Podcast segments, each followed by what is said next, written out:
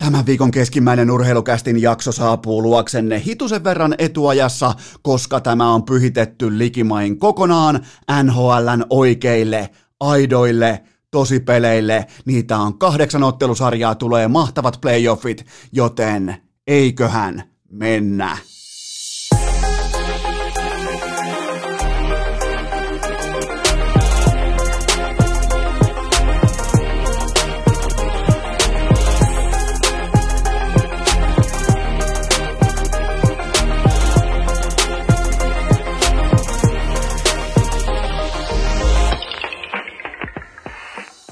Tervetuloa te kaikki mitä rakkahimmat kummikuuntelijat jälleen kerran urheilukästin kyytiin. On poikkeuksellisesti tiistai 11. päivä elokuuta ja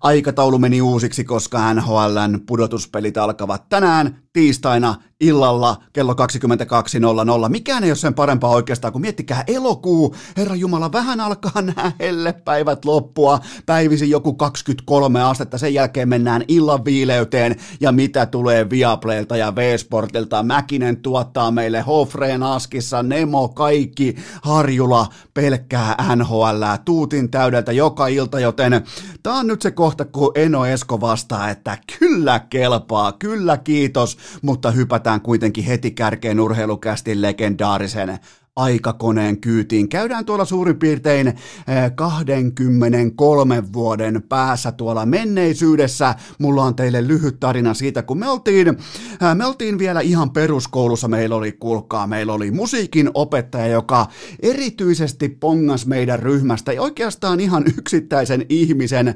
lapsen, joka osas laulaa. Miettikää, ollaan Heinolasta ja joku osas laulaa. Se on vähän niin kuin sellainen, mm, me katsotaan sitä vähän niin kuin jotain metallikaa tai jotain, kuka se olisi ollut siihen aikaan, Nirvana oli just aiemmin vähän niin kuin maailman huipulla. Me oltiin ihan ihmeessä, joku osaa laulaa, vaikka se on Heinolasta, se ei ollut nimittäin ihan kauhean yleistä, niin öö, ei saa kuitenkaan olla opettajan lellikki. Ei saa kuitenkaan, sen muuten ollut minä. Kaikki varmaan ymmärtää sen. Kuka, kukaan ei kuitenkaan halua olla opettajan lellikki tai se, joka saa jonkinnäköisiä vapaa-taipaleita, joten piti suorittaa ikään kuin arvonta siitä, että kuka nyt saa laulaa joulujuhlassa. Ja mä haluan alleviivata vielä sitä, että meidän silloin peruskouluaikana niin joulujuhla – Heinolassa oli ne kaikista kirkkaimmat valot. Siitä pitää oikeastaan, jos siitä haluaa upgradeata, niin pitää melkein olla tuohon aikaan apulanta, että saa suuremman yleisön. Miettikää koko koulu katsomossa, vanhemmat, kaikki opettajat. Ai että, kirkkaat valot, mittavat paineet, joten piti pitää arvonta, että kuka laulaa joulujuhlassa. Ja ää, tästä ilmeisesti paljastui sitten vuosien päästä sellainen pien kommervenkki, että tämä opettaja ei yksinkertaisesti olisi halunnut tai kehdannut lähettää ketään muuta meistä laulamaan kuin tämän kyseisen talentin, joten siihen arvontahattuun heitettiin sitten hituusen verran enemmän kuponkeja tämän talentin puolesta kuin meidän muiden puolesta. Itse asiassa siellä ei ollut mitään muita vedettäviä nimiä kuin tämä yksittäinen huippulaulaja. Ja vähemmän yllättäen hän myös voitti tämän arvonnan ja sitten hän myös lauloi Valotalas joulujuhlassa mahtava esitys esitys, mutta siinä opittiin jo aika niin kuin nuorena se, että jos sulla on talenttia, jos sulla on jotain Äh, eriskummallista. Tämä laulaja muuten laulaa vieläkin, vaikka äh, tekee tällaisia vaikka hääkeikkoja, tekee ihan siis laulajan sivutöitä jatkuvasti, eli se on pysynyt siellä, pysynyt tässä ammatissa ja saanut siitä ihan sivutulon itselleen, mutta silloin tuli jo ymmärrettyä vähän niin kuin ehkä jälkijättöisesti muutaman vuoden takaa, että jos sulla on talenttia, älä kätke sitä. Ä, älä, älä piilota sitä mihinkään sellaiseen arvontaan, että joku muukin voi voittaa, vaan fiksaa se arvonta siten, että tämä kyseinen talentti pääsee kirkkaisiin valoihin ja täsmälleen tällä tavalla toimi myös meidän kaikkien rakastama NHL. Ei ollut mitään kysymystäkään siitä, etteikö Alexis Lafernie. Nyt ollaan nähty Conor McDavid Edmontonissa, Auston Matthews Torontossa ja me voidaan täällä Suomessa kuvitella, että niillä olisi mitään painoarvoa amerikkalaisessa mediassa, koska me helposti kumarretaan TSNään kanadalaistoimittajan suuntaan. Me kuvitellaan, että niillä olisi minkään näköistä jalansijaa. Amerikassa, missä se iso dollari on, missä se iso markkina on, niille ei ole mitään väliä McDavid, Matthews, kerran sukupolvea tyyppisiä talentteja, ketään ei kiinnosta. Joten mun papereissa ei ole kyllä kahta kysymystäkään siitä, etteikö Gary Bettman olisi todennut, että okei, nyt tämä riittää tähän preerialla käynti jossain vitun Albertassa, nyt tämä riittää. Nyt, nyt, nyt, ollaan nähty tämä, mihin tämä johtaa. Se ei johda yhtään mihinkään, se ei tuo minkään näköistä leverakea neuvottelupöytään vaikka NBC ja tällaisten amerikkalaisten mediajättien kanssa. Totta kai Kanadassa, meillä Suomessa, nämä on mega, mega, mega supertähtiä. Jenkeissä ei mitään. Jenkeissä katsotaan edelleen enemmän vaikkapa Alabaman ää, yliopisto Jenkkifutisjoukkueen ensimmäistä harjoitusottelua – harjoitusottelua siis, kun jaetaan punapaitoihin ja valkopaitoihin joukkue ja pelataan keskenään vastakkain. Silloin enemmän katsoja keskimäärin kuin NHL playoff-otteluilla ja se on vaan tätä, joten nyt mun papereissa ja mun suuren äh, urheilukästin äh, se CSI Investigationin pohjalta mä oon aika valmis julistamaan sen kirkossa, että tämä koko NHLn Draft Lotto oli pelkkä nukketeatteri. Kaikki tiesi etukäteen, mitä tulee tapahtumaan. Tämä on pakko, tämä Lavernier päästää kunnon markkinalle ja mikään ei ole isompi markkina kuin New York. Mikään ei ole merkittävämpi markkina kuin New York. Mikään ei ole tärkeämpi NHLn kannalta kuin se, että siellä se Rangers. Islandersille ei ole mitään merkitystä kellekään, ei yhtään kellekään, ei edes pelaajien vanhemmille, mutta se Rangers – se, joka on siinä kolmannen, kymmenennen, kolmannen kadun ja seitsemännen avenue välissä Madison Square Garden, sillä on merkitystä. Ja NHL teki sen edelleen. Mä, mun tutkimusjärjestelmä on johtanut siihen johtopäätökseen, että tämä äänestys oli fiksattu, tai siis tämä lottopallokone oli fiksattu siitä se vielä kaiken lisäksi. Jos joku haluaa salaliittoteorioita, niin käykää katsomassa, miten ne pallot pomppi siellä. Ja käykää katsomassa varsinkin sitä, että se Rangersin pallo pudotettiin sinne kaksi kertaa ihan kuin jossain Heinolan alakoulussa aikoinaan, kun piti arpoa joulujuhla esiintyjä. Joten tota, jos haluatte salaliittoja, niin ne liittyy tähän NHL Draft Lotteryyn, mutta tämä on kaikkien, me voitetaan kaikki oot sitten Rangers-fani, oot vaikka Flyers-fani, oot ylipäätään NHL-ihmisiä, sä voitit nyt, sä voitit tässä ja nyt, koska nyt vaihtuu primetime-aikataulut, nyt vaihtuu kaikki, enää ei tarvi katsoa mitään helvetin Buffaloita tai Detroit Red Wingsia primetimeissa. Siellä on New York Rangers, itärannikko, kello lähempänä Eurooppaa, Laferniere, siellä on siis, no siellä on nyt uusi McDavid, josta odotetaan sitä seuraavaa jättimäistä megatähteä. Totta kai se on vähän erityyppinen pelaaja, pelaajaprofiililtaan vähän niin kuin Mikko Rantasen fysiikka ja Sebastian Ahon liikennopeus sekä kädet, mutta tota, silloin kuitenkin kaikki vielä näyttämättä, mutta se, mitä NBA missas, ne missas sen, että ne päästi Zion Williamsonin jonnekin New Orleansiin, missä NBA-organisaatio on ehkä, no siellä on ensin tulee LSU, sen jälkeen tulee New Orleans Saints, tuosta voidaan vähän vääntää, että miten noi menee, mutta, mutta tota, mitähän tulisi vielä sen jälkeen, ehkä jotkut äh, punaniska, autolla y- ympyrän ajokilpailut, sen jälkeen ehkä tulee sitten NBA-organisaatio New Orleans Pelicans, ja NBA päästi, niillä olisi ollut ihan täysin fiksattavissa tämä sama tilanne, niillä olisi ollut ihan täysin omakätisesti fiksattavissa tilanne siten, että Zion Williamson menee suoraan Manhattanille, siihen tuttuun äh, rakennukseen, tuttuun osoitteeseen, just siihen 7 Avenuen kulmalle Madison Square Gardenille, mutta ei, se menee New Orleansiin ja mm, onnea vaan matkaa. NBL tekee kaikkensa, ne, ne fiksaa pudotuspelijärjestelmän, ne fiksaa ö, tämän sisäänheittokierroksen, ne keksii kaiken näköisiä kommervenkkejä, että Williamson olisi päässyt jollain ilveellä NBAn playereihin, olisivat jumalauta fiksanneet sen koko draftin ei tarvis murehtia enää, niin kuin NHL teki. Siellä päätettiin nyt, hei laitetaan kaikki Rangersin pallot tonne urnaan. Vähän vaihdetaan, siinä on joku taikuri paikallinen Iiro Seppänen laittamassa niitä palloja ja ihmiset on ihmeessä, että uu, nyt kävi jännä juttu Rangersille. On muuten tosi jännä, että ensin käy kerran elämässä tyyppinen säkä tuossa tota, Kaapo kakkodraftissa ja sitten käy tällainen niin kuin vielä kerran, kerran, kerran, kerran elämässä tyyppinen vanauttinen käy sitten tota korona-aikaisessa erikoistraftissa, joten ei sitä niinku rebuildia tai sitä uudelleenrakennusta, niin ei sitä nyt ihan hirveän kauan joudu tekemään, kun varaat joka vuosi ykkösään tai kakkosään. Se totta kai on se kysymysmerkki, että mitä Rangers osaa tehdä talentilla, koska kakon tapauksessa mikään ei vakuuta. Mi- mi- mikään toimenpide tähän saakka ei ole vielä vakuuttanut, mutta jos kuitenkin Ää, jos kuitenkin nyt käy sillä tavalla, että Alexis Lafreniere tuo sen kannun tai jopa kannu sellaisen kottikärryllisen Stanley ja Broadwaylle, niin kyllähän melkein Sebastian Aho pitää kutsua mukaan paraatiin, koska se oli kuitenkin Aho, joka heitti omakätisesti Rangersin kylmästi laulukuoroon, ja sitten NHL pääsi fiksaamaan koko järjestelmän siten, että Lafreniere, mieti kun se olisi mennyt johonkin minne sotaa. siellä, on, siellä on se paikallinen blokkaaja, mikä se on, Michael Russo.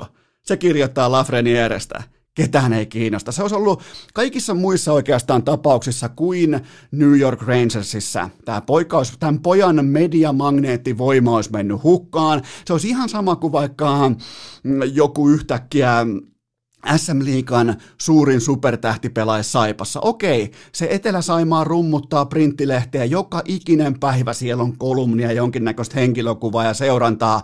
Ja isossa kuvassa koko Suomen median mittakaavassa Iltasanomat, Iltalehti, Maikkari, kumppanit, Yle, ketään ei kiinnosta ketään yksinkertaisesti ei kiinnosta, jos ei se pelaaja ole mielenkiintoisella markkinalla. Näin toimii aivan kaikki, kaikki faktat urheilumaailmassa, etenkin amerikkalaisessa urheilussa, sijainti, sijainti ja vielä kerran sijainti laskeutumisalusta, ja tämä on nyt pedattu oikeastaan NHLn revenue-kasvulle, sille kokonaistuotteen kasvulle, että ei mitään, ei mitään paineita tällaiselle pojalle, jonka kovimmat näytöt on jostain Kanadan junnuliikasta 52 peliä viime kaudella, 112 täppää, tällaisia niin kuin perusvahvoja tulevan varman ykkösvarauksen numeroita. Ja kuten tuli sanottua, niin hyvin mielenkiintoinen pelaajaprofiili, että ei ole sellaista niinku, äh, häikäisevää sädekehää pään yläpuolella kuin vaikka McDavidille, että pystyy koska tahansa menee kenestä tahansa ohi, vaan tässä on mielenkiintoinen hybridi. Vähän jos alatte miettimään, minkälainen olisi vaikka Mikko Rantasen ja Sebastian Ahon tällainen risteymä tai tällainen öö, heistä parhaat puolet ja samaan pakettiin, niin siinä on aika paljon sitä pelaajaa, mitä Alexis Lafreniere on, että tota, no, tämä oli, näin, näin mun mielestä hoidetaan hommat. Ja se, se kuka, kuka tahansa voi tulla sanoa ihan mitä tahansa, mutta mä en usko sekuntiakaan siihen, että se tuli vahingossa se ö, tärkeimmän, mittavimman ö, media-alueen painovoima-alueen pallero tuli ulos sieltä turnasta. Mä en usko sekuntiakaan, koska NBA, NHL kuitenkin kohtistuu neuvottelupöytiin, siellä neuvotellaan TV-sopimuksista, siellä on menty eteenpäin erilaisissa, viime lokautin jälkeen erilaisissa tota, kasvuohjelmissa muissa, niin tuota, mä en usko sekuntiakaan siihen, että se nimenomaan se Rangersin pallo tuli sieltä ihan täysin vahingossa. Mutta se saattaa, mä, mä katsoin lapsena paljon just silloin, kun oli tämä kyseinen joulujuhla-arvonta Heinolassa, mä katsoin paljon X-Filesia, joten mun pää on täynnä salaliittoja, mutta Alexis Lafreniere kuitenkin New York Rangersiin, miettikää, heitetään vaikka kainuulaisen Ritvan poika siihen keskelle, vasenlaita Lafreniere, oikeanlaita Kaapo Kakko tai Artemi Pana. Pan- Panarin voi muuten pelata vaikka pakkia, se viihtyy muutenkin niin oudoilla alueilla, niin Panarin voisi olla vaikka pakki, niin kyllä siellä Rangersin, mä sanon sen näin, NHL voittaa sillä aivan helvetisti, kun New York Rangers on relevantti organisaatio, ja nyt se myös on sitä seuraavat suurin piirtein 10-15 vuotta. Näin hoidetaan hommat. Kaikki ei varmaan tykkää sitä, kaikki ei varmaan nauti siitä, mutta näin, tälleen, tälleen pedataan asemaa NHLn arvokkaimmalle organisaatiolle, joka on ollut pohjamudissa aivan liian pitkää kokonaistuotteen kannalta. Sitten kotimaista jääkiekkoa, NHL, Mikko Koivu, onko ura paketissa ja 37 vuotta yli tuhat peliä ja kuitenkin averake piste per pelitahti on tuommoista 0,7, vaikka viime aikoina ei tapahtunut noin niin kuin jääntasolla yhtään mitään. Totta kai siellä on se johtajuus, siellä on ne organisaation kasvot, siellä on se mm, standardin asettaminen, mutta nykypäivän korkea-oktaanisessa hyökkäysjääkiekkoliigassa, niin pikkusen verran on pidellyt kiirettä Mikolla sekä kiekottomana että kiekollisena, mutta sen ymmärtää täysin. Miettikää, mä joutuisin tämän ikäisenä tekemään ylipäätään yhtään mitään, mikä perustuu nopeeseen reagointiin, nopeeseen liikkeelle lähtöön, niin ei, ei yhtään mihinkään. Siis tämä on ihan käsittämätöntä, että tuolla pelityylillä, tuolla kaikkensa antamisella, tuolla uhrautumisella, niin pystyy painamaan vielä 37-vuotiaana ihan uskottavaa perusstandardin mukaista mm, tämmöistä niin kuin marginaalijääkiekkoa pöytään NHL. Mä nostan sille todella korkealle hattua, koska Mikko Koivu ei ole ikinä jättänyt tilanteita kesken. Joten tota, olihan siinä tietynlaista nostalgian makua, kun hän katsoi tätä Tanevin voittomaalia aitiopaikalta Vancouver-sarjassa 16 sesonkia NHL, 11 C-rinnassa.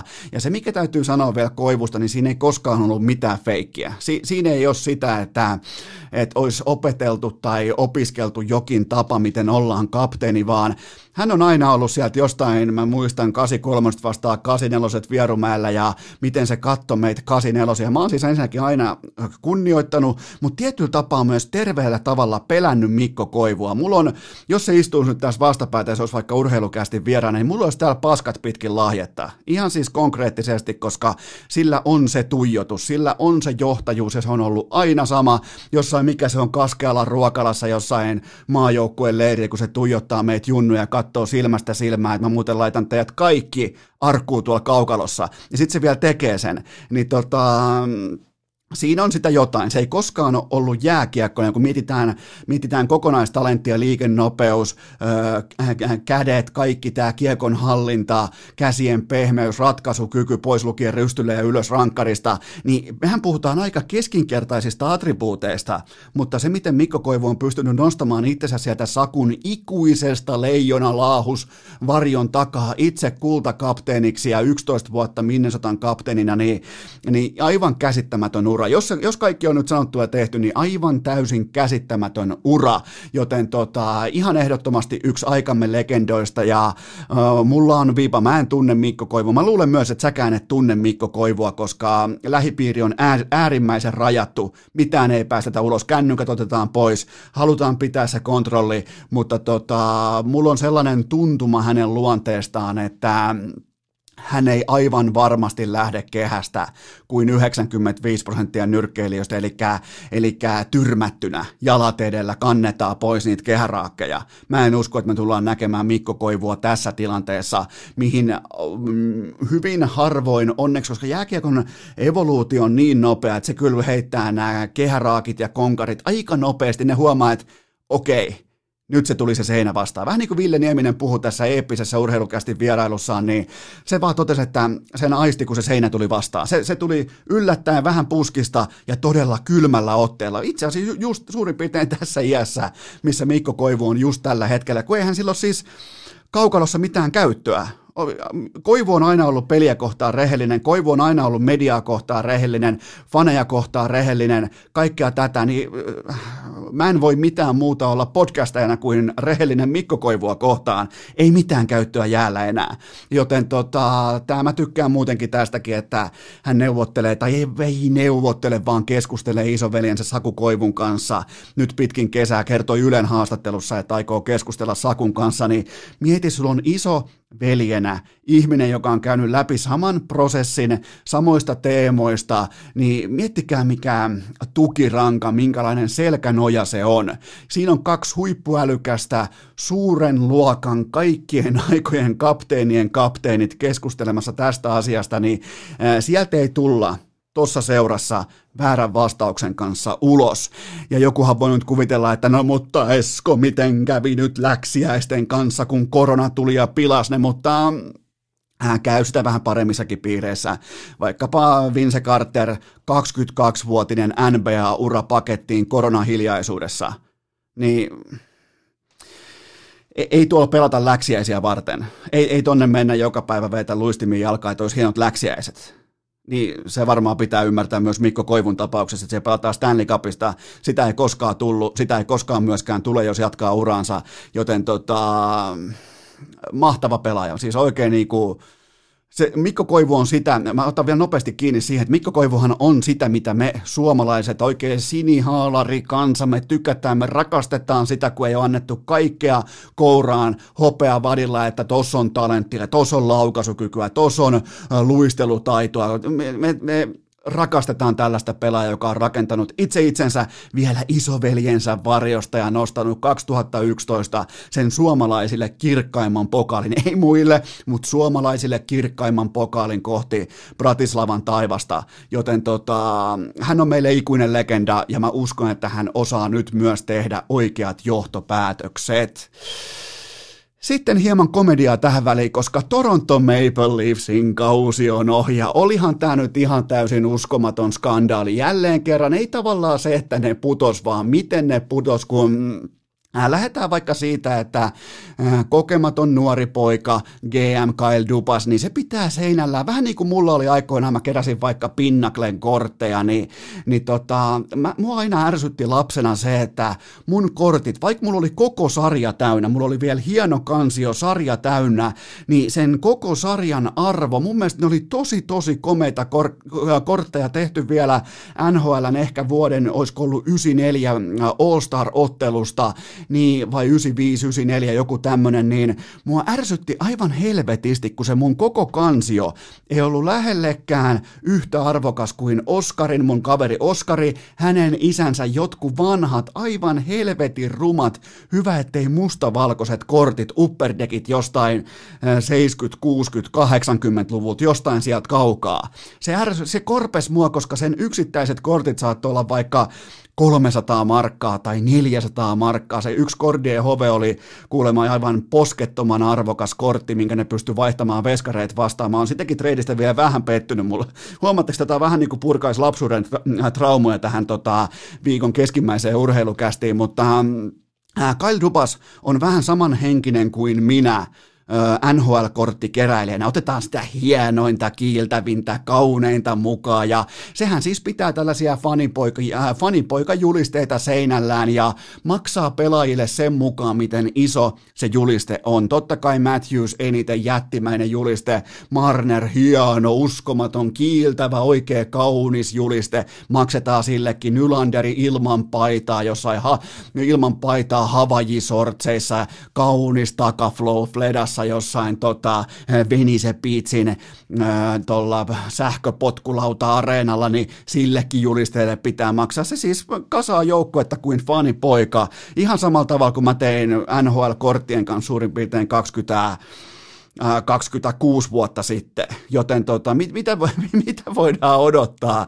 jos GM kasaa joukko, että ihan puti puhtaasti top heavy pohjalta, lyödään kaikki hevoset kärkeä, toivotaan, että Veskarilla olisi lentokeli, toivotaan, että joku pakeista pystyisi joskus tekemään jotakin myös omassa päässä, ja eihän se taas oikein Eihän se taas oikein kantanut, että kaikki alkoi siitä William Nylanderin. Äh, hän antoi, siis Kyle Dupas meni siihen polvilleen Nylanderin atleettisen kropan eteen ja teki mitä teki, ja se johti lopulta siihen, että nämä seuraavat diilit, kaikki diilit, kaikki maailman sopimukset, vähänkin jos tullaan niin kuin supertähti statuksella, niin kaikki oli saatavilla sen jälkeen, kun taas sitten pöydän toisella puolella jossain muussa organisaatiossa, vaikka Jarmo Kekäläinen toteaa, että niin siis ensin pitää pelata, kuin supertähti. Sen jälkeen me organisaationa voidaan maksaa kuin supertähdelle. Se kulkee niin päin. Joten tota, mutta nämä on tällaisia fanipoikajuttuja ja siellä on siis siellä on tällainen niin kuin nuori, joka ihastelee, pyytää nimmareita näitä pelaajilta ja tässä on, tule, tässä on tulos. Auston Matthews, yliarvostettu Mitch Marner, tiistai-tähti John Tavares, ei koskaan tosipaikassa yhtään mitään, Mihe William Nylander, Instagram fuckboy ja Kaspari, äh, Kasperi Kapanen 10 miljoonaa ja nudet. Joten tota, si, siinä on Toronton tarina. Tällä päässään, tällä päässään niin sanotusti ottelun päähän playoff-paikassa. Täällä päässään niinku vähän kolkuttelemaan playoff-ovea, mutta ei kuitenkaan lähellekään tosi pelejä. Miettikää, kun tuohon olisi tullut joku Tampa Bay Lightning vastaan tai joku muu vastaava heti tähän kärkeen kylmästi luukusta sisään vaan, niin se olisi ollut neljä ja ulos välittömästi. Joten siellä ei voida mitään muuta tehdä kuin ristiä kädet, että urheilukästin kummivieras Bobby Lehtonen ja hänen tällä Toronto Maple Leafs öö, ihastuksensa kantaa siihen, että hän käytännössä ilmaisena pelaajana pelastaa koko ton takalinjaston, tuo siihen kiikollista uskottavuutta, tuo siihen ylipäätään sellaista, että se jääkiekko, se on hyvin mielenkiintoista, kun, äh, kun pakit yrittää Torontossa pelata jääkiekkoa, niin siellä ollaan ihan niin kuin kiekkokoulusta, oi vitsi, jännää, tänään leftin mailla, huomenna raitin mailla ja vittu luistimet vääris jaloissa. Ja, mutta sitten kun kiekko on hyökkäillä, niin yhtäkkiä ollaankin All-Star-ottelussa, ollaan ö, Kanadan maajoukkueen ykkösketju kokoonpanossa on 34 miljoonan dollarin kolmen pelaajan ykkösvit ja Matthews, Tavares, Marner ja mitään ei tapahdu. Joonas Korpisalo nollat taulu ykkös- ja vitosmatsissa, mitään ei tapahdu. Toronto jälleen kerran ulkona ja Kyle Dubas on pakko. Nyt ei ole vaihtoehtoja. Se on aika iso kioski pyöritettäväksi. Näytöt on siis häpeällisen noloja on pakko laittaa Kyle Dupas. On ihan pakko ottaa se ö, toimisto tyhjäksi. Siellä on niitä fanipoika-julisteita, jotain suosikin kultaturbo numerosta otettuja julisteita. Ei muuta kuin julisteet pois seinältä, se Pinnaklen korttikansio kiinni ja Kyle Dupas johonkin oikeisiin töihin. Missä nyt normaalisti tällaiset kolmekymppiset on? Vaikka joku puhelinmyyntifirman alijohtaja tai joku muu vastaava. Ihan siis takaisin vaan oikeisiin töihin, koska tämä GMn positio – legendaarisimmassa NHL-seurassa, niin tämä ei nyt onnistunut. Tämä on ihan täys fiasko, ja tähän syyllinen on nimenomaan ne tahot, jotka on aikoinaan palkannut Kyle Dupasin, mutta tällä hetkellä kuitenkin se hinta pitää maksaa hänen selkänahastaan. Urheilukääst! Podcastien ikioma Santtu Jokinen! Eipähän muuten tee yhtään kylmää todeta, että mä oon aivan täysin valmis NHLn tosipeleihin, niihin aitoihin oikeisiin playoff-ottelusarjoihin, ja mä toivon, että niin myös olet sinä, koska tämä on kaupallinen tiedote, jonka tarjoaa viaplay.fi ja V-Sport jääkiekko-kanava. Siellä on kulkaa Mäkinen, Harjula, kaikki Nemo, Hofreen, ne on nyt valmiita, mä oon valmis, ja sä oot valmis, koska joka ikinen ilta tästä eteenpäin oikein niin kuin tuntemattomaan tulevaisuuteen saakka primetime jääkiekkoa koko ajan eri muodoissaan, eri joukkueet, top 16 jengit enää mukana, joista voi sanoa ainakin ihan suoraan, että tuommoin 6-7 joukkuetta on ihan relevantteja mestariehdokkaita ja me tullaan näkemään pelkkää laatua. Me ei nähdä yhtään pillipiipari porukkaa. Nyt ei tarvitse katsoa mitään Detroitteja tai Buffaloita. Nyt voidaan keskittyä vain ja ainoastaan laadukkaaseen oikeeseen jääkiekkoon, missä on huippumotivoituneita pelaajia. Ei mitään tiistai-tähtiä. Tämä on tulee olemaan loistavaa jääkiekkoa, joten just nyt, just tämä hetki, saattaa olla melkein jopa kaikkien aikojen paras ajankohta tilata Viaplay, tilata V-Sportin kanavat, ottaa se selvää, että mistä ne saa vaikkapa osoitteesta äh, viaplay.fi. Mä toistan viaplay.fi. Joka ikinen ilta primetime lätkää ja viikonloppuna Viaplaylta huippu odotettu Miosic äh, Cormier trilogian. Tää on ollut kova. Ensi, oikeastaan niin kuin kaksi ekaa matsia Äh, hyvin erikoisilla tavoilla. Ensin Kormier tyrmää ihan täysin puskista ja sen jälkeen Miosic, äh, tota, äh, kroatialainen palomies, hakkaa sisun ulos vartalosta. Ja nyt sitten tullaan tähän kolmanteen matsiin, joka siis ratkaisee sekä mestaruuden että bragging rightsit, että ihan kaikki, mitä tulee raskaaseen sarjaan, joten äh, Miosic, Kormier, UFC 252 viikonloppuna sunnuntai-aamuna, älkää missatko, sekin tulee Viaplaylta, joten nyt vaan tilausta sisään kylmästi viaplay.fi. Mulla on tähän kylkeen vielä nopea K18 tuoteinformaatio. Sen tarjoaa Coolbet. Se on, nyt mennään kuitenkin kohti keskiviikkoa. Jakso ulkona jo tiistaina, mutta mennään kohti keskiviikkoa. Keskiviikon kerroin päällikkö. Aina viisi huntia keskellä ekstraa. Ja siellä on tulostaso tällä hetkellä mun papereissa aika maltillinen. Voitte käydä katsomassa aina, että mitä viime viikolla on voitettu, millä tuloksilla vähän peilata siihen, että millä kannattaa lähteä mukaan louhokselle, jos aikoo lähteä. Eli joka maanantai lähtee tuplaus, joka keskiviikko lähtee kerroin päällikkö päällikkö ja joka perjantai lähtee triplaus. Ja nyt sitten totta kai NHL-kertoimissa, Mestarien liigakertoimissa jatkuvia markkinatoppeja. Tämä on tullut ihan Kulpetin toimistolta tietoisena päätöksenä, että nyt sitten hellitään NHL-faneja ja jalkapallofaneja tarjoamalla heille jatkuvasti markkinoiden parhaita vedonlyöntikertoimia, joten kaikki lisäinfo Kulpetin sivustolta ja kaikki pelaaminen totta kai Maltilla ja K18. Urheilukääst! Tuulitakki kääntyy kuin kaukelosta karanneella Antti Raannalla. Ja nyt sitten hypätään itse asiassa juurikin siihen osioon, jonka takia tämä jakso tuli hitusen verran aikaisemmin ulos, eli NHLn oikeisiin, aitoihin pudotuspeliottelusarjoihin. Niitä on yhteensä kahdeksan kappaletta ja mä oon siis, mä, mä oon pumpattu. Mä, mä oon siis pumpattu millään dopingilla, voisin senkin myöntää, jos olisin, mutta mä oon jotenkin, mä olen valmis, koska ää, mun jääkiekkosielu, urheilusielu sai aika paljon niitä ottelupareja, joita mä myös halusin. Mä, mä tuun näkemään todella mielenkiintoisia matchappeja nimenomaan urheilukästin kannalta, mun faniuden kannalta, mun fanipoikamaisuuden kannalta. Toivottavasti se kelpaa myös teille, koska tuolla on joka lähtöä. Tuolla on siis ihan selkeitä ennakkosuosikkeja, nälkäisiä altavastaajia ja aivan kaikki tällä hetkellä NHL on yhtä sekamelskaa, koska eihän kukaan oikeasti voi olla aidosti playoff-valmiudessa elokuussa. Täällä on hellettä, siellä on hellettä, ketään ei näy missään,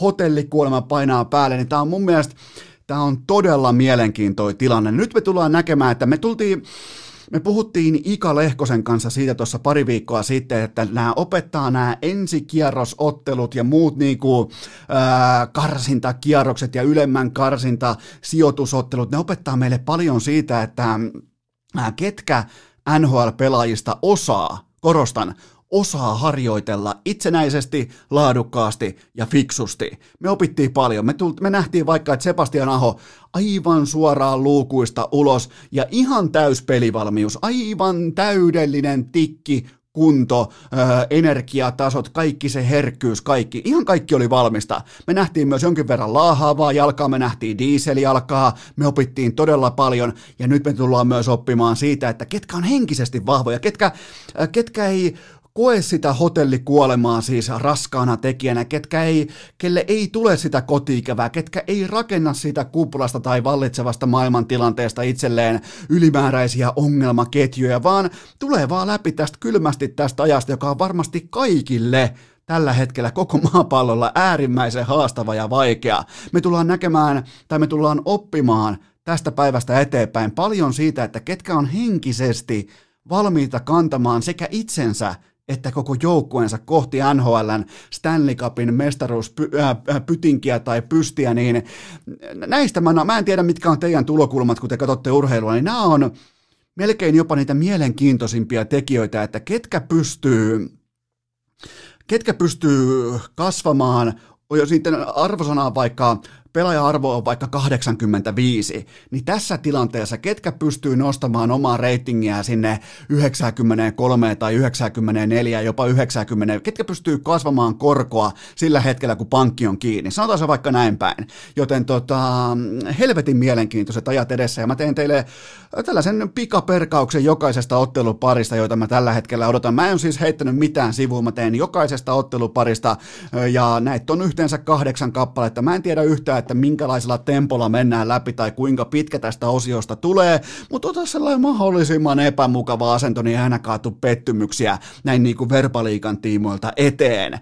Ja mulla on teille ensinnäkin viisi yleisen tason keskeisintä no, niin kuin, tällaista täsmänoteerausta, koska tämä tilanne on erilainen, kuten tuli jo todettua, niin kohta numero yksi on se, että nyt ihan oikeasti – Kenties ensimmäistä kertaa on uskottava sitä, mitä silmä näkee, koska etenkin tällä otteluohjelmalla, jossa pelataan back to back ja kahdesti ottelusarjaan, niin meidän on pakko alkaa luottaa siihen, mitä meidän silmä näkee just nyt, just tänä syksynä, ei ensi keväänä, ei ensi jouluna, vaan just nyt, just tällä viikolla, seuraavan kahden viikon mitassa, koska nyt ei ole olemassa sellaista, että no aletaanpa pellaamaan tai dieselveturit vetää itsensä käyntiin, ne huilaa vaikka koko helmikuun ja tulee ihan uusina ukkoina mukaan maaliskuun puolivälistä eteenpäin ja voittaa Stanley Cupin.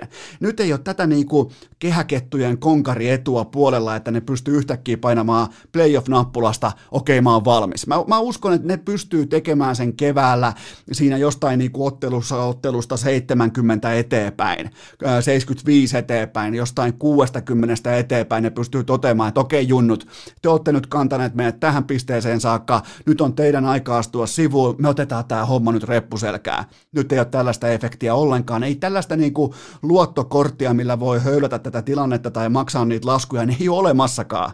Se kate on kaikilla nolla, kun lähdetään tähän tilanteeseen ja, ja tota, Mä suosittelen kaikkia teitä faneja siihen, että luottakaa siihen, mitä silmä näkee. Älkää ostako nimiä pelipaitojen selkämyksistä, älkää ostako lähivuosien historiaa, älkää ostako niin sanottua äh, season series ajattelua, että miten on mennyt runkosarja. Niillä ei ole yhtään mitään merkitystä, ei kellekään. Niillä ei ole kellekään matchapeilla entisillä vanhoilla runkosarja matchapeilla, playoff-menestyksellä, kulttuurilla, niillä ei ole mitään väliä tässä ja nyt. Joten se on kohta numero yksi. Kohta numero kaksi on se, että kenellekään ei ole tietenkään kotietua ja kenelläkään ei ole, tämä on mun mielestä merkittävä, kenelläkään ei ole vieraskammosta sellaista erillistä haittaa, koska tämä on kaikille vieras pelaamista. Tämä on kaikille vähän sellainen, niin nämä, on orastavaa vieraskammoa, ne pääsee paremmin mukaan tähän hetkeen, koska ne toteaa, että aha, eihän tässä olla kenenkään kotihallissa. Kun taas ne, ketkä on todella voimakkaita kotijoukkueita NHL, ne on aika perinte- äh, perinteikkäitä porukoita, niin niillä ei ole minkäännäköistä kotietua, niillä ei ole tuttua reittiä hallille, niillä ei ole tuttua pregame-ohjelmistoa, voittoa, joten tota, toi kannattaa kans ottaa huomioon ihan eri, niinku, erilaisella painotuksella kuin koskaan aiemmin tietenkin.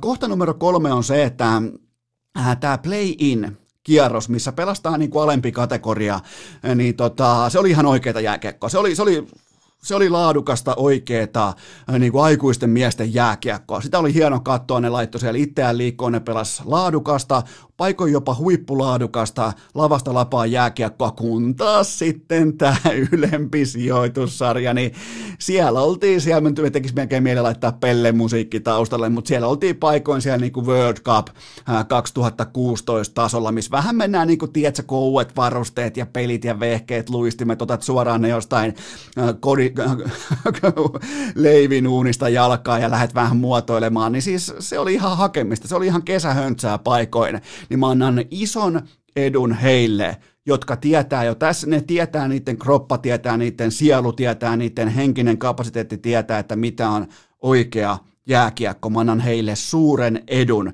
eli nyt jos koskaan on altavastaajien sauma. Sitten kohta numero neljä on se, että Tämä on nyt ainutkertainen sauma myös sille, että nuoruuden into, tällainen niin kuin, en nyt haluaisi sanoa kohellusjääkiekko, mutta jotain kuitenkin vähän sinne päin, niin se voi vihdoin kaataa tämän ajattelevan kehäkettukokemuksen se, se on nyt tässä se sauma. Se ei todennäköisesti tule ikinä enää toistumaan, mutta se on nyt tässä, koska nämä tulee nämä ottelusarjat, nämä kaatuu syliin. Näissä ei ole toipumisaikaa, näissä ei ole aikaa painaa sitä ää, dieseliltä haisevaa playoff-nappulaa, että okei, nyt aletaan pelaamaan. Niin siihen ei ole sauma, joten nuoruuden into, älkää aliarvioiko. Ja sitten vielä kohta numero viisi viimeisenä mukaan, niin tämä on ihan omakohtainen noteraus, niin koska nämä lukee nämä asiat mulla tuossa urheilukästi vaatekomeron seinällä, mutta nyt on mukana siis kahdeksan otteluparia, joista yksikään ei ole kevään loppusijoitusta. Jos olisi kausi lopetettu siihen, mihin se loppuu, niin mähän tein silloin playoff-simulaation, minkä muuten voitti Colorado Avalanche, Rane voitti Consmaitin, mutta tota, yksikään näistä ottelupareista, mitä silloin olisi aloitettu, ei alkanut. Yksikään näistä ei toteutunut, miettikää. Miettikää, minkälaisen myllerryksen tämä play-in kierros sai aikaan. Joten tota, todella, todella, oikein niin kuin kunnon, koska underdogien elokuu on alkanut jo nyt. Se on ihan karu fakta. Ne on heittänyt jo ennakkosuosikkeja kottikärryllisen helvettiin siitä edestä. Älkää aliarvioiko alakoiraa näissä peleissä, varsinkaan nuoruuden innolla ryyditettyä alakoiraa. Älkää aliarvioiko. Normaalisti saatte tulla kertomaan mulle koska tahansa, että playoffeissa sulla pitää olla karvaperseitä askissa riittävä määrä, että sä voitat ja mä ostan sut sen osakkeen. Nyt mä en osta.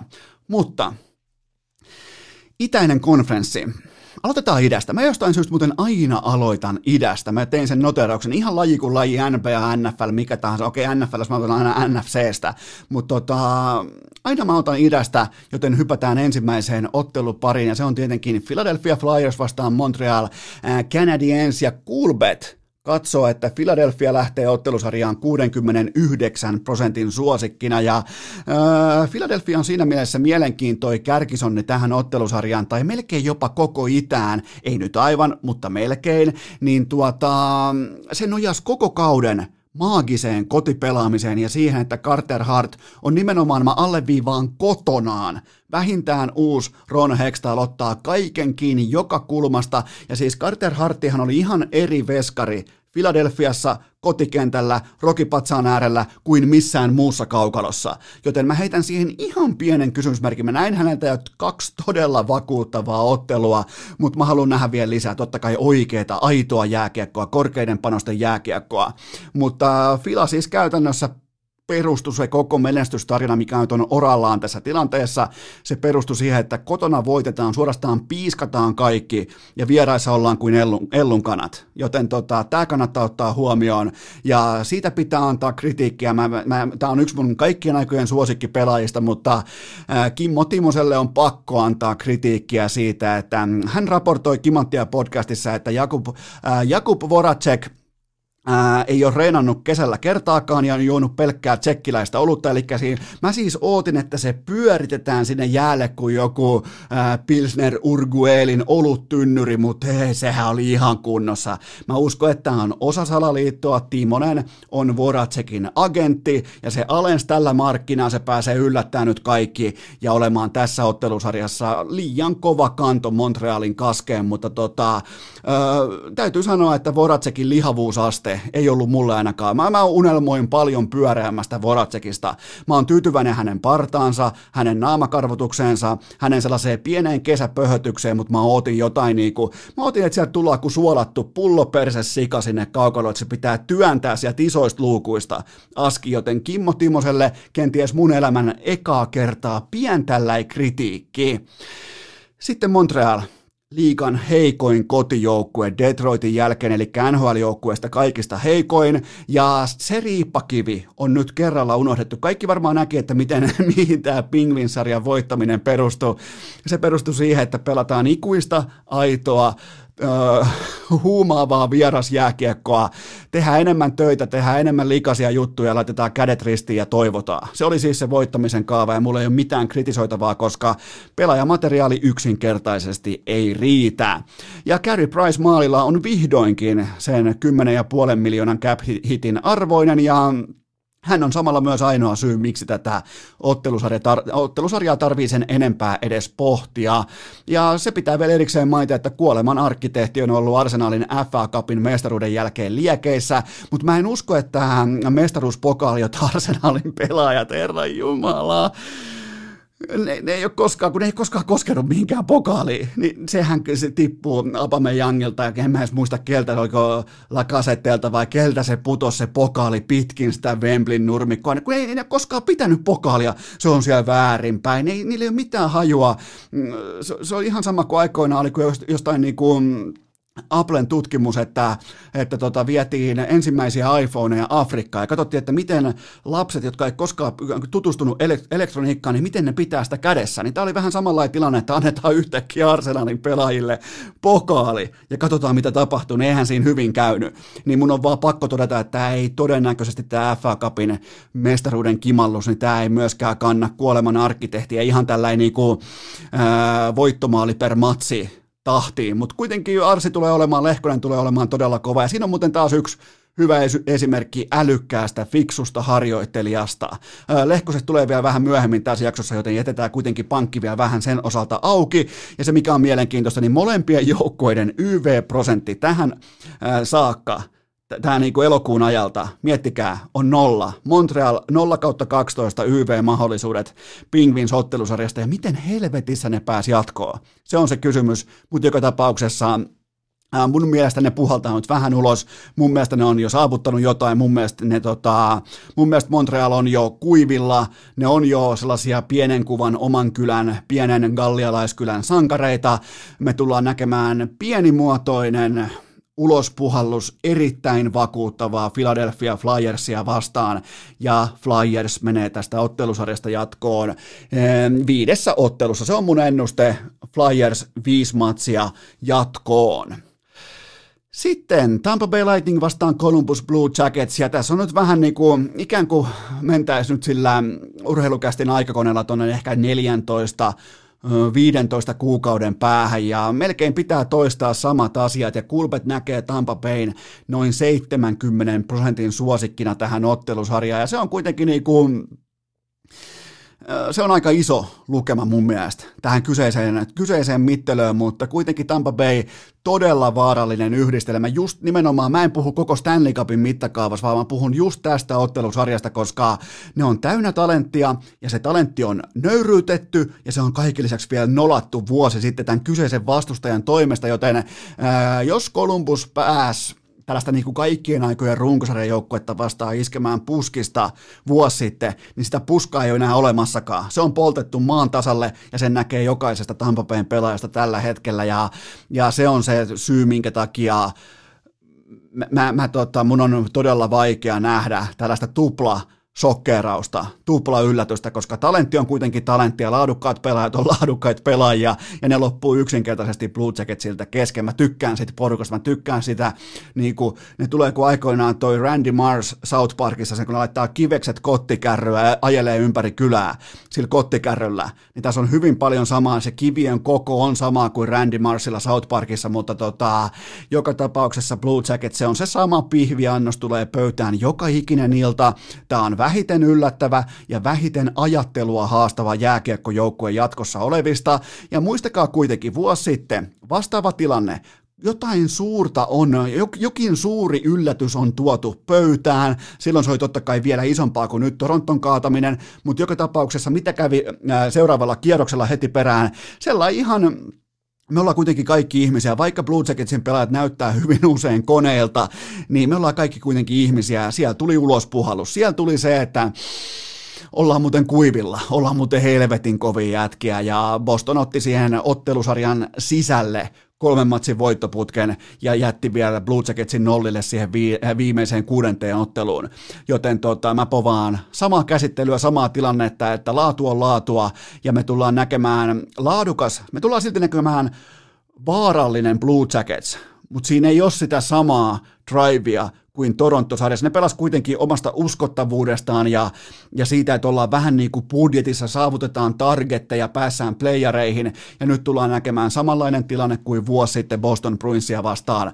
Joten mun ennuste on se, että Tampa Bay Lightning menee äh, kuumaverisen ottelusarjan jälkeen jatkoon kuudessa ottelussa. Sitten Washington Capitals vastaan New York Islanders. Tämä ottelusarja ehkä kiinnostaa mua kaikista vähiten. Kulpet näkee, että Capitals on noin 62 prosentin suosikki, mikä on mun mielestä kenties jopa vähän liian vähän, mutta joka tapauksessa, no totta kai siinä vähän, tietsä, ex-coach ja mestarikoutsi väärällä vaihtopenkillä ja näin poispäin, mutta Washington on kuitenkin koko liigan paras vierasjoukkue, joten se on todella vakuuttava, vahva ja standardin omainen tien päällä. Nyt pelataan pelkästään tien päällä, joten tota, mun mielestä pelkästään jo se ottaa tämän tilanteen haltuun, kun taas Islandersilla ottakaa asiat pois, ottakaa Matt Barsal pois, ottakaa Barsali pois numero 13 raitin pikku väkkärä, niin teillä on suurin piirtein teillä on käsissänne ehkä Risto Duffan ajan kaikista kammottavin jyp koskaan. Joten tota, ihan siis kaikkien lätkäfanienkin puolesta toivon, että Capitals menee kylmästi jatkoon. Ja mun ennuste on se, että Capitals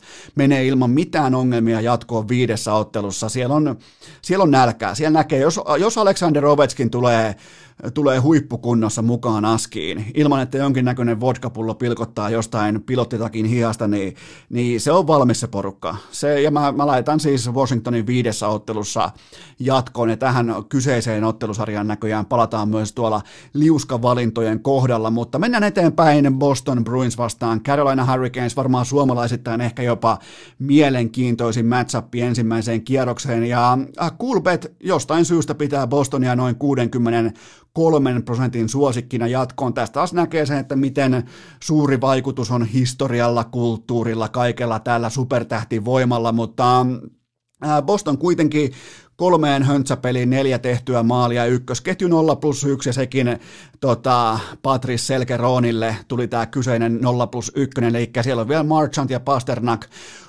kokonaan kiikareilla. Ja tämä on siis klassinen, Boston Bruins on klassinen kotisyttyä joukkue. Ne hakee kodistaan aina ne nousut vaikka playareissa tai ne hakee kotipelaamisesta sen selkärangan ja sitä ei ole tällä hetkellä olemassakaan. Mä en oikeastaan ihan varma, että haluuko ne äijät olla tuolla, tuolla kuplassa. Kiinnostaako niitä oikeasti olla pelaamassa kuplajääkiekkoa, kun ei ole sitä bostonilaista hyvin primitiivistä urheilukulttuuria läsnä. Se on, se on hyvin erikoinen urheilukaupunki, vähän niin kuin vaikka Philadelphia tai pari muuta, niin vielä ei ole tullut selväksi, että haluaako Boston Bruins olla mukana näissä peleissä, kun taas sitten Carolina Hurricanes, niillä on mukana Äh, niillä on kokoonpanossa liikan tämän hetken paras pelaaja Sebastian Aho, niillä on tulikuuma äh, Svetsikov, niillä on viekas Teuvo ja Carolinan alivoima oli huippuluokkaa, siis ihan briljanttia New Yorkin supertähtiä vastaan koko ton kolmen matsin ajan, joten tota, mun mielestä se, se jos joukkueen AV on, AV-alivoima on valmis ja se on valmis pelaamaan etsimään niitä kipurajoja ja kaikkia näitä, niin se on mun mielestä merkki siitä, että joukkue on samalla sivulla heti kärkeen. Ja, ja tuota, Carolina muistaa todella hyvin viime vuoden ja sen, miten yksinkertaisesti niille ei vaan riittänyt Bostonia vastaan idän finaaleissa. Ei vaan, ei vaan ollut sellaista nappia, mistä voit kääntää, vääntää, kiertää. Ei vaan löytynyt mitään. Vähän kuin aikoinaan katsoin just tuossa Yleltä, tuli tota, jotain nostalgisia olympiakoosteita, niin Äh, siellä oli tällaisia painiotteluita, missä jokainen vuorotellen kävi jossain, oliko parikymmentä vuotta sitten, kävi ottamassa Alexander Karelinia vastaan painimittelön. Niin sitä oli niinku irvokas kattoa. Kukaan ei saa pistettäkään. Eikö, oliko sitten Ahokas sai jossain välierässä lopulta pisteen? Koko sen painiturnauksen aikana saa yhden pisteen painissa, missä jaetaan pisteitä kuin alle karkkeja koko ajan. Joten tota, se oli vähän tällä tämä viime vuoden ottelusarja, mutta koko pöytä, tämä on nyt se, kun mä uskon siihen, tai mun on pakko uskoa vihdoin siihen, mitä mun silmät näkee. Mun on pakko luottaa siihen, mitä mun silmät näkee just nyt, just tässä elokuussa, tänä tiistaina, juuri tällä päivämäärällä. Tästä syystä mä kirjaan jatkoon Carolina Hurricanesin Sebastian Ahon seitsemässä ottelussa. Joten tämä on ehkä se upset, minkä mä poimin täältä, mutta, mutta tota, täältä idän puolelta mulle lähtee Carolina Hurricanes, lähtee jatkoon seitsemässä ottelussa. Sitten läntiseen konferenssiin ei yhtään vähäisempää, mutta se jotenkin aina tulee ovesta jälki ensin itä, sen jälkeen länsi.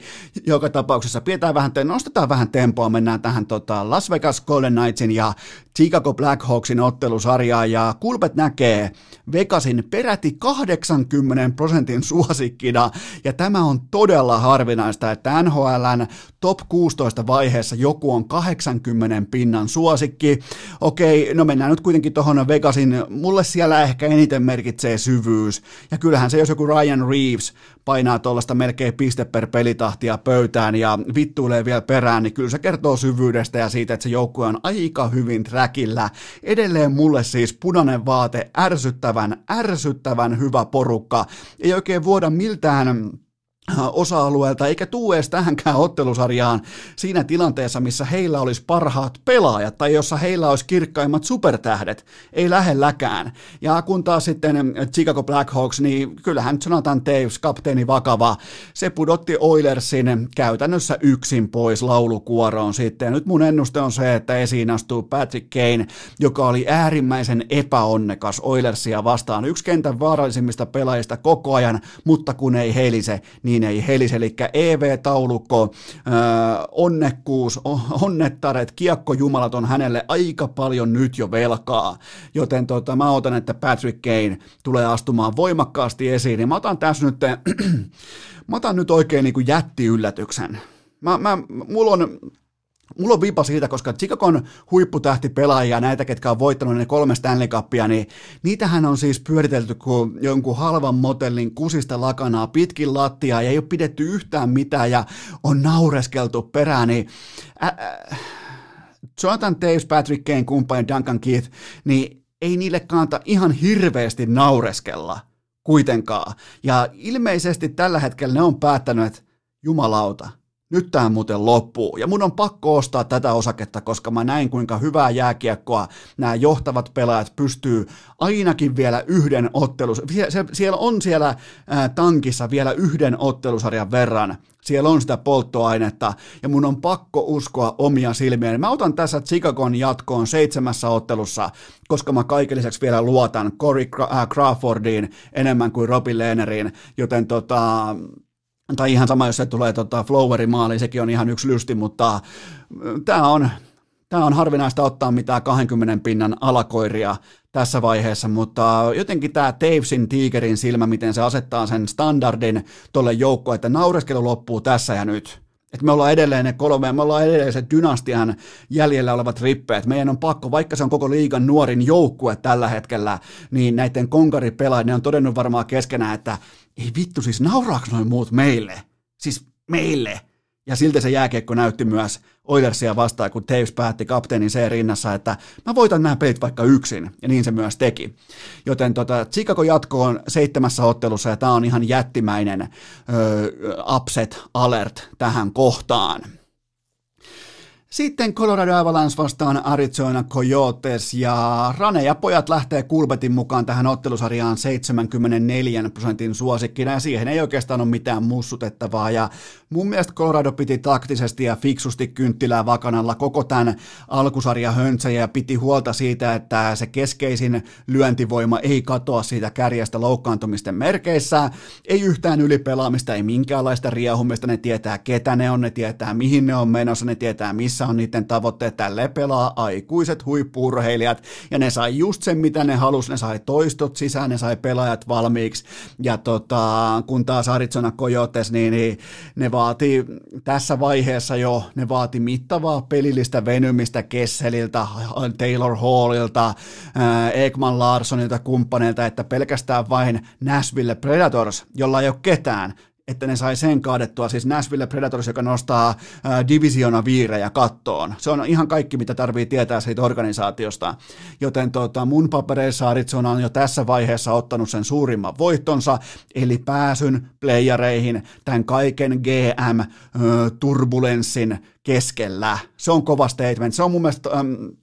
se on vahva työnäyte sillä hetkellä, kun GM toteaa yhtäkkiä ja äh, en muuten lähde tonne kuplaan, että menkää vittu keskenään. Että mä, jään, mä menen seuraavaan työpaikkaan ja GG-pojat, mutta tota, ja ne otti siitä isosti toi organisaatio nokkiinsa ja, ja pystyy nyt osoittamaan ryhtiä tällaisessa niin turbulenssi tilanteessa, mutta jossain vaiheessa se Darcy Kemperinkin onni loppuu, jossain vaiheessa loppuu se, että ne kiekot pomppii niin mukavasti hienoille vanhan liiton kojottipaidoille, mutta mulla jatkoon menee kuitenkin dynaamisen vahva, energinen, laadukas Colorado Avalanche viidessä ottelussa. Sitten korjaan, sitten äh, hyvä, tosta otetaan kiinni ensimmäinen pallonpudotus vasta nyt, kun mennään jo 27 minuuttia jo ääntä narulla tähän playoff-ennakkoon, mutta Dallas Stars, mennään nimittäin sanoa Dallas Cowboys, ja sehän ei ole playereissa, ei missään lajissa, eli Dallas Stars vastaan Calgary Flames, ja Kulpet antaa Dallasille, ne, ne on laittanut käytännön kolikon heiton ilmaan, mutta Dallas on kuitenkin ää, 53 prosentin suosikki tähän ottelusarjaan, eli käytännössä jos pelaat pokeria, niin ää, sulla on kympit kädessä ja vastustajalla on suitti AK, niin ne sun, ne sun kympit on sen 53 prosenttia heads up jaossa, joten ihan siis putipuhdas kolikon heitto on kyseessä. Ja Dallasin ongelma on se, että Miro Heiskanen johtaa tällä hetkellä joukkueen pistepörssiä neljällä syöttöpisteellä ja seuraavalla on kaksi paunaa, Jamie Benn 0 plus 0 ja miinus 4 alakuloista, luokatonta, heikkoa, motivaatiohakuista, itseään selittämätöntä jääkiekkoa. Ihan siis kaikki tämä. Mä olin todella pettynyt Dallasiin. Mun mielestä ei esittänyt yhtään mitään. Heiskanen, Heiskanen ainoa valonpilkahdus, hintsin nopeus totta kai. Kaikki muu oli siis ihan virkamies paskaa, joten tota, jälleen kerran pitää uskoa siihen, mitä silmä näkee.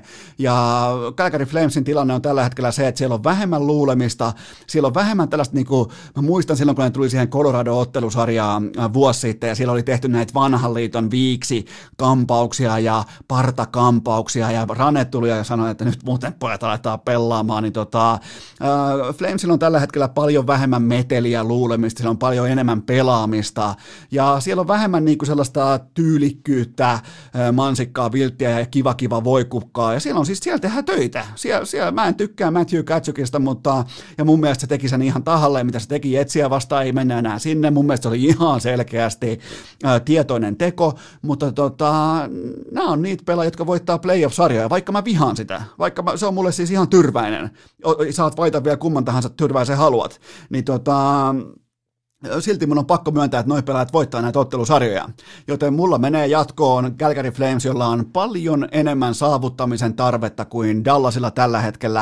Ja mä vihaan tätä pikkiä, koska Miro, Esa, Roope ja MM-kultajuhla, helikopteri ja Joel äh, Kiviranta, niin ne lähtee tästä lauluun. Mutta mulla menee kuitenkin jatkoon Calgary Flames seitsemässä ottelussa. Ja kyllä tämä niin kuin sivumennen sanoen hieman hirvittää hypätä äh, Cam Talbotin playoff-rekeen, mutta on pakko uskoa silmiä, on pakko uskoa ja nä, niin kuin luottaa siihen, mitä näkee sen tiimoilta, mitä Flames edustaa ja mitä Dallas ei edes yritä edustaa näissä peleissä tässä ajankohdassa. Sitten vielä viimeinen ottelupari, se on yhtä kuin St. Louis Blues hallitseva mestari vastaan yllättäjä, erittäin energinen Vancouver Canucks ja Mä en siis tiedä, miksi mä nyt sanoin, että Vancouver on yllättäjä. Mä en tiedä, kenet ne on tähän saakka yllättänyt. On ehkä Kimmo Timosen, mutta ei ainakaan ketään meistä toivottavasti. Mutta toinen kritiikki on Timoselle tähän, tähän kyseiseen urheilukästi jaksoon. Kohta varmaan kutsuu mut saunaan ja laittaa kupin täyteen lonkeroa. Ja, ja tota, se on kyllä, se on ihan ylivoimainen äijä, mutta tota, joka tapauksessa Kulpet antaa, tekee St. Louisista noin 66 prosentin kärkihevosen tähän ottelusarjaan, ja tokihan se on myös hallitseva mestari, joten tämä sallittakoon, mutta St. Louis on koko liigan paras kotijoukkue Philadelphia ja Bostonin ohella ja siellä ne saa sen mun mielestä. Siellä tutussa ympäristössä, tutussa tilanteessa jossain siellä Missourin kulmilla, niin ne saa sen betonimyllyn käyntiin, ne saa sen dieselin käyntiin ja kun taas Vancouver on tällä hetkellä, just nyt, just tällä hetkellä aivan kaikkea sitä, mitä St. Louis ei ole, se on raikas, se on uskalias, se on energinen, se on positiivinen, se on viakas, se on paikoin jopa, Herra Jumala, se seksikäs. Siellä on JT Miller ihan huippulennossa, Queen Hughes, aivan älytön, siis miettikää playoffeissa, playoffeissa ruukien pakki ja pelaa kuin joku Niklas Lidström aikoinaan. Siis ihan ylivoimasta kiekon hallintaa viivassa. Ja tota, mun on vaan pakko pystyä keräämään itteni ja mä toteen. Mä sanon tämän nyt vaan kerrasta, niin se tulee niinku, tää on vähän kuin vetää sellaisen vaikean, jopa ilmastointiteippi henkisen laastarin tai teippauksen pois ihosta, kun on unohtanut ajata ja karvat alta ja laittaa teippauksen vaikka polveen. Niin mä nyt vaan toteen, että Vancouver jatkoon kuudessa ottelussa. Siis tää energia, tää kiekollisen pelaamisen valmiustaso on paljon korkeampi kuin St. Louisilla, joka heittää kiekkoa pois ja toivoo, että se ei ainakaan olisi omassa lavassa. Niin se ei vaan voi Herra Jumala kantaa kahta vuotta putkea tosi paikassa. Mä laitan, tää on kans iso upsetti, mä laitan Vancouver Canucksin nuoret pojat, Queen Hughes, Elias Pettersson kumppanit, mä laitan ne jatkoon kuudessa ottelussa. Sitten tähän loppuu vielä muutama merkintä Kulpetin liuskalle ja mun ottelusarja poiminnat tähän ekalle rundille on siis Carolina Hurricanes kertoimella 2,30, Calgary Flames kertoimella tasan kaksi, koska siellä oli mun mielestä kertoimet ensinnäkin väärin päin, ja tuota Washington Capitals kertoimella 1,62. Eli Carolina, Calgary ja Washington ylsi sitten lapulle saakka. Ja mulla on myös kylkeen muutama pidemmän juoksun merkintä, totta kai erittäin maltillisilla panoskaaloilla niin kuin asiaa kuuluu, koska kertoimet kasvaa ja isonee tässä kohdassa, mutta joka tapauksessa Carolina Hurricanes voittaa itäisen konferenssin kertoimella kahdeksan, ja käytännössä mä lyön nyt niin kuin vetoa myös sen puolesta, että kun Carolinastahan tulee melkein suosikki sen jälkeen, kun ne voittaa Bostonin. Mä, mä siis investoin nyt vähän niin kuin futuuriosakkeisiin tässä kohdin. Ja mulla on myös vastaava lappu sitten lännen puolelle, eli Calgary Flames voittaa koko lännen kertoimella kymmenen. Ja tota, Nämä on totta kai hakuja, nämä, nämä toteutuu verrattain harvoin, mutta tuossa on kuitenkin mun mielestä nähtävissä pienimuotoista valueta, ja kun taas sitten kun Boston sviippaa Carolinan ja Dallas sviippaa Galgary, niin voitte tulla sanomaan Eno Eskolle, että nyt ei muuten oltu kartalla, mutta mä kestän sen, mä oon, mä oon tehnyt tätä parikymmentä vuotta, niin mä kestän sen, mun on pakko kestää se, mutta siellä pystyy kulpetilla pelaamaan myös sellaisen kohteen, että minkä pelipaikan edustaja. Mun mielestä on ihan idiootti kohde, mutta siellä kuitenkin tarjotaan ilmaista rahaa. Ja se vielä todetaan tähän välikköön, että mulla ei ole mestari liuskaa ollenkaan. Ja näähän siis kaikki meni voideiksi, nämä vanhat nämä kausivedot, mitkä tuli lyötyä joskus tuolloin syksyllä. Siihen tuli se pienimuotoinen pandemia väliin. Niin mulle ei ole tähän hätään heittää teille mestari liuskaa. Mun mielestä mikään ei astunut sillä tavalla esiin kuin mä olisin halunnut. Mutta kuitenkin tämä Consmite, eli playoffien MVP-kohde, niin mun mielestä on ihan idiootti kohde, koska tota, siitä siis pitää arvuutella tämän voittajan pelipaikkaa. Ja hyökkääjä saa siis kertoimen 1,65, mikä vastaa tuollaista noin 60 prosentin odotusarvoa, ja, ja tota, mulle tämä on siis vähintään noin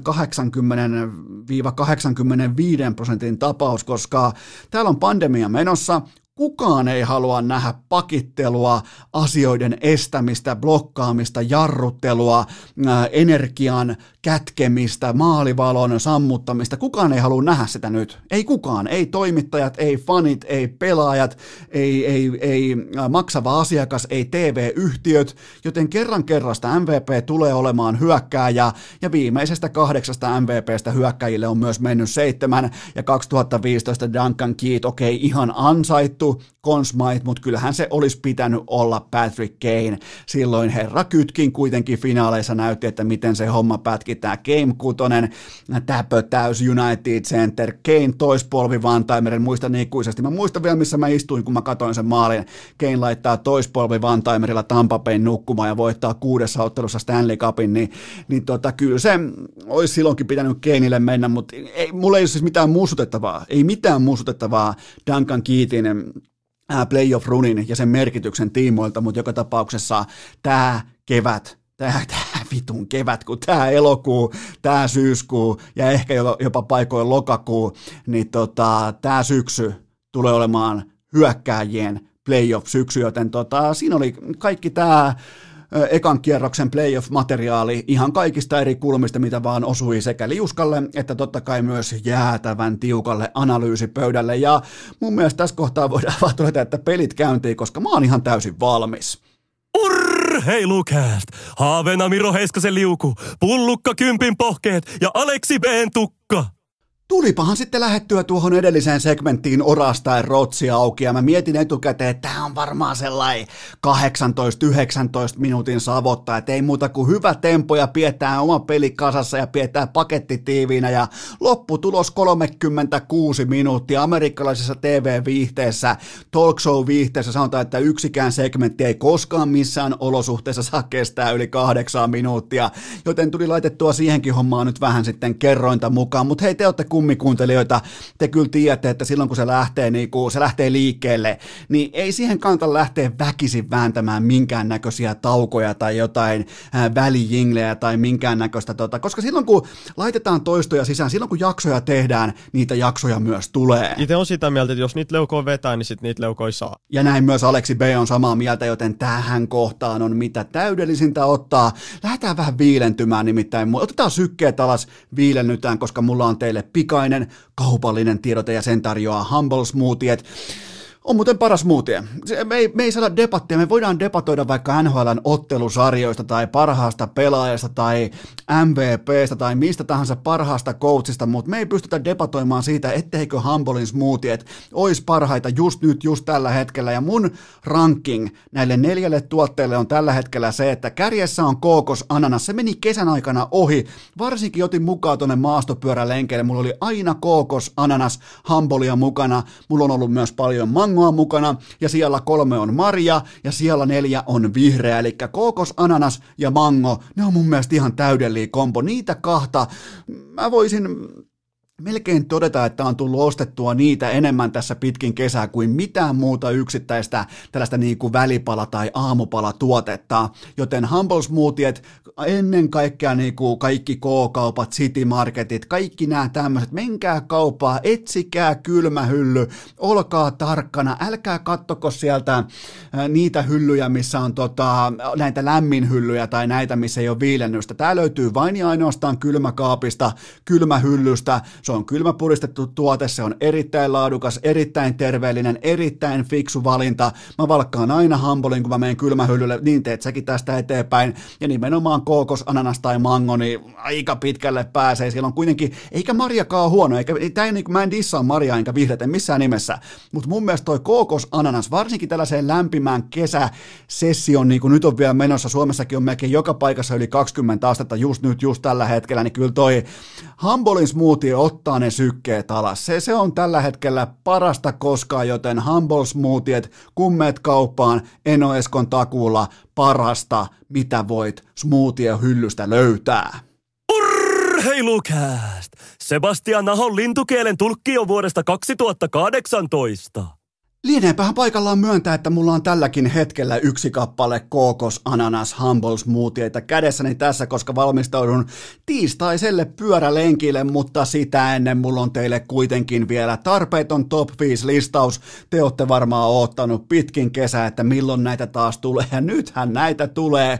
Nimittäin mä oon listannut teille NHL-kuplan parhaat pelaajat juuri nyt työnäytteen pohjalta arvioituna. Ei siis sitä, että kellä on paras NHL 21 rating tai kellä on hieno juliste Kai Dupasin seinällä tai mitään tällaista vaan se, että mitä on tuotu pöytää, koska mulla on ollut loistavasti iltaisin aikaa katsoa jääköykkoa. Mä en siis vieläkään pääse yli siitä, että mun kummipoika kahdeksan vuotta katto yhtenä iltana tuolla Lapissa, oli 0047, kun se vaihtoi mun mökistä sitten papan kanssa nukkumaan tuonne toiseen mökkiin siellä joen varressa.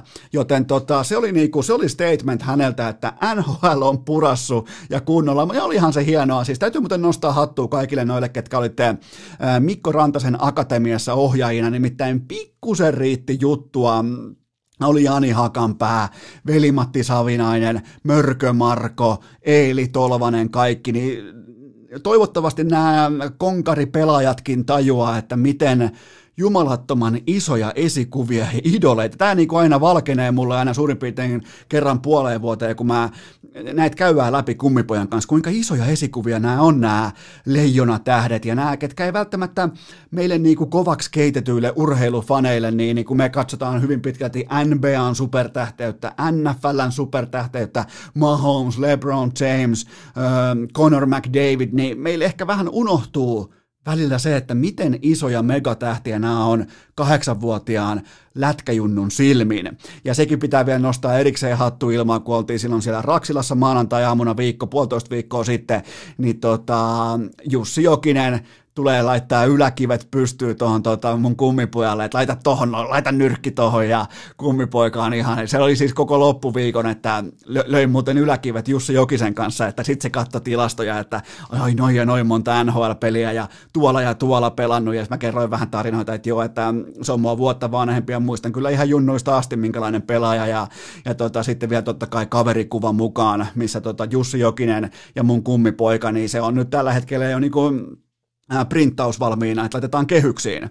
Joten tota, no Jussi Jokinen, tie, se, se, siitä muuten näkee, se on muuten, ennen kuin mennään tähän top 5 listaukseen, niin just tällaiset Jussi Jokiset, kellä on se rantatontti, niillä on ne Ferrarit kaikki, niillä on, niin kuin tuli sanottua, että niillä on se koko Luxury Car Collectionin suurin piirtein puolet niistä autoista jo himassa, ja on kesämökin, mökin, mökkiä, lisärakennusta, aittaa ja kaikkea, niin, niin nämä on niitä, joita mä oon aina katsonut ylöspäin, että niillä on aina ollut aikaa faneille. Vaikka joku Jussi Jokinen, niin ihan aina, ja aina jäänyt keskustelemaan fanien kanssa, aina ollut tip-top, mitä tulee tähän puoleen, ja jotenkin niin kuin ymmärtänyt sieltä jostain, kun nousi kärpistä kohti NHL, niin jotenkin ymmärtänyt aina sen, että, että ja hän on varmaan itse ollut, joskus se, joka on ollut sen nimmarivihkon kanssa ja ollut sen siihen aikaan, siis nimmarivihko, jos ette tiedä mikä se on, niin se on se, että siihen pyydetään niin kuin jonkun tähtipelaaja vaikka tai jonkun suosikki idolipelaajan nimmari, mikä on nykyään vaikka kaverikuva. Ne ajaa suurin piirtein saman aseman.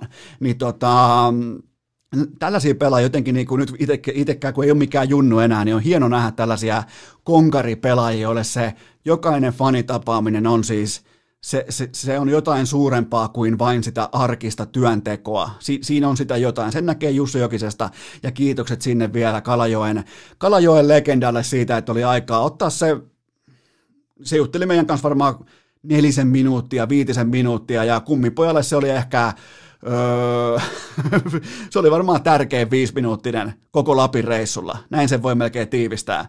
Joten tota, tosi isoja juttuja. Mutta nyt siihen tarpeettomaan top 5 listauksen, eli näyttöjen pohjalta NHL-kuplan parhaat pelaajat juuri nyt ja siellä viisi Arturi Lehkonen, kuoleman arkkitehti, laittoi Pingvinsiä vastaan pöytää 19 minuuttia iltaa kohden ja koko ajan pelasi oikeastaan parhaita pelaajia vastaan ja erittäin laadukasta ylivoimaa, oma peli plus 6 ja sitten vielä siihen se 1 plus 2 ja koko sarjan katkassu voittomaali, niin enempää ei voi pyytää roolipelät. Sä, et, sä voit tulla totta kai tarjoilemaan tai jotain, niin että joo tarvitsisi tota tai tota, mutta sä et voi roolipelaajalta pyytää enempää kuin tuon koko ajan, sä, sulla on siellä Malkkinia vastassa, Crosbya vastassa, Letangia vastassa, niin sun oma peli on plus kuusi ja sä teet koko sarjan lopettavan maali ja sun AV-rooli on mittava tosi joukkueessa, sä oot älykäs pelaaja, joten tota, siellä viisi ää, näyttöjen pohjalta Arturi Lehkonen, ja eikä muuten yhtään vedetty kotiin päin.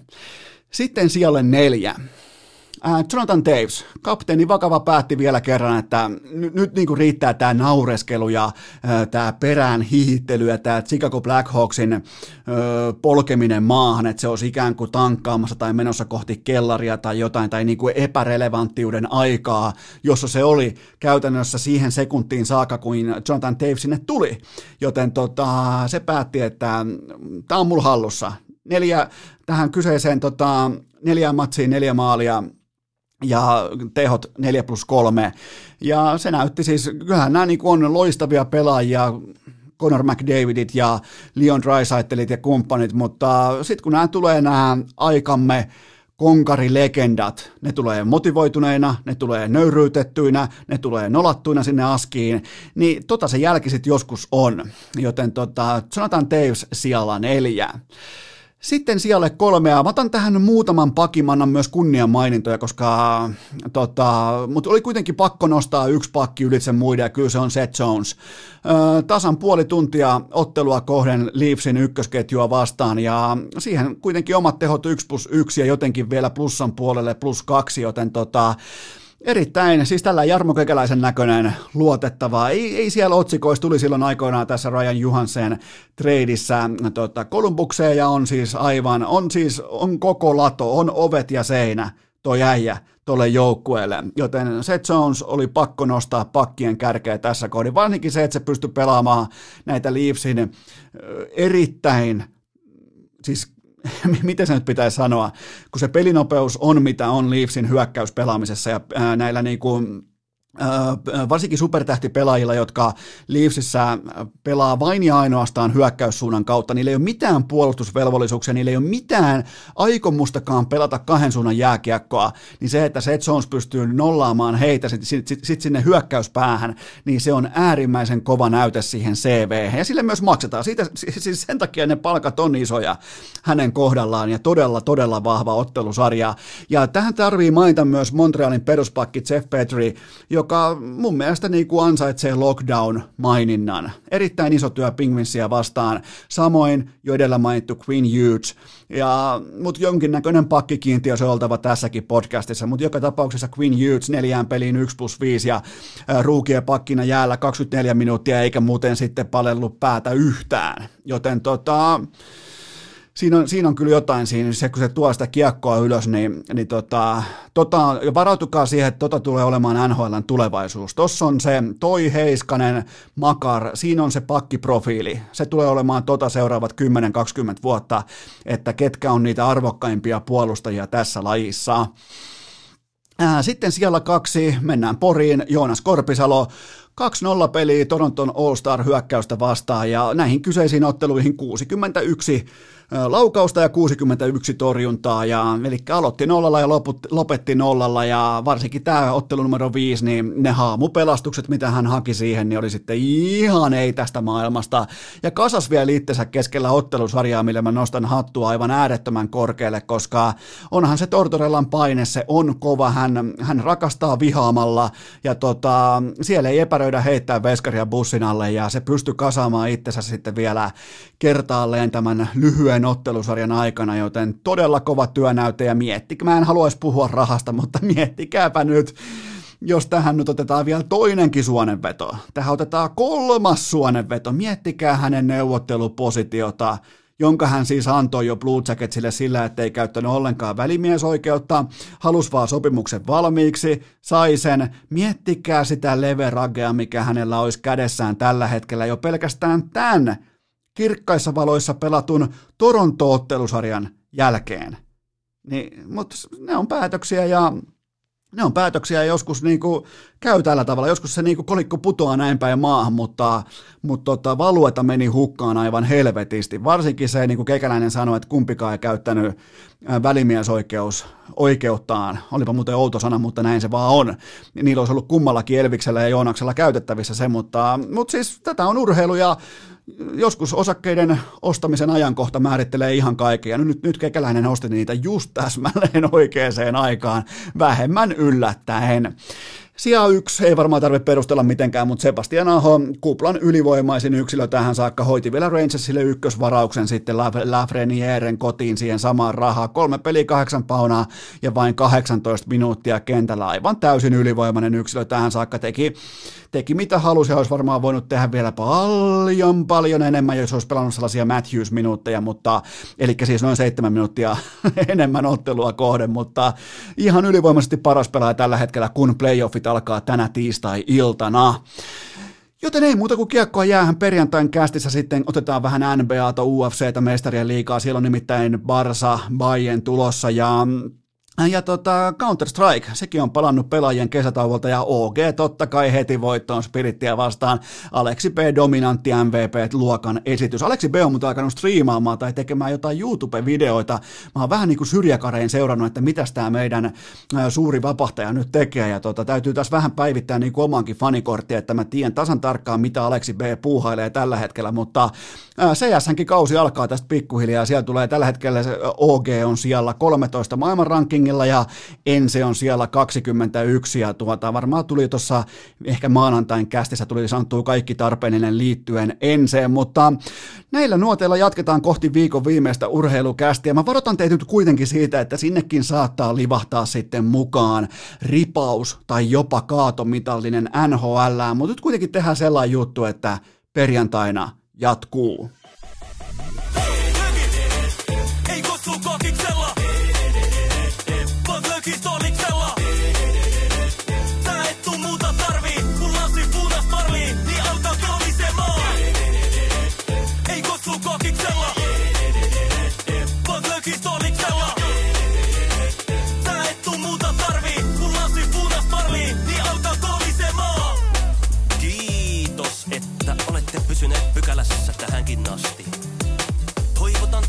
kaikki tervetulleeksi myös jatkossa. Muistakaa nauttia elämästä arjen vastoinkäymisistä huolimatta. Allekirjoittanut kiittää ja kuittaa. Peliä. Oliko tämä jo tässä?